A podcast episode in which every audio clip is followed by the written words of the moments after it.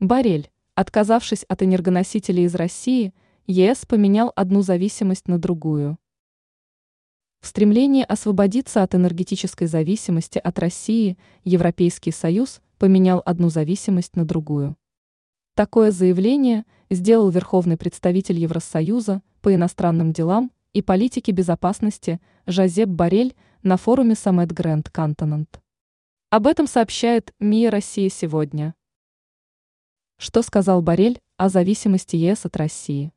В своем выступлении на форуме руководитель внешнеполитической службы ЕС заявил, что страны сообщества впечатляюще отреагировали на события в Украине и радикально снизили зависимость от российских энергоресурсов, которая оценивалась в 40%.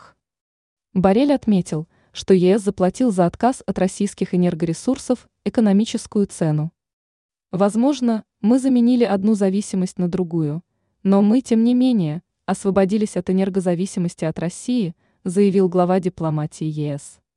В Москве неоднократно называли отказ Запада от закупки российских углеводородов ошибкой и предупреждали, что он попадет в более сильную зависимость из-за более высоких цен. Ранее стало известно, что Генпрокуратура ФРГ хочет изъять российские активы на сумму более 720 миллионов евро.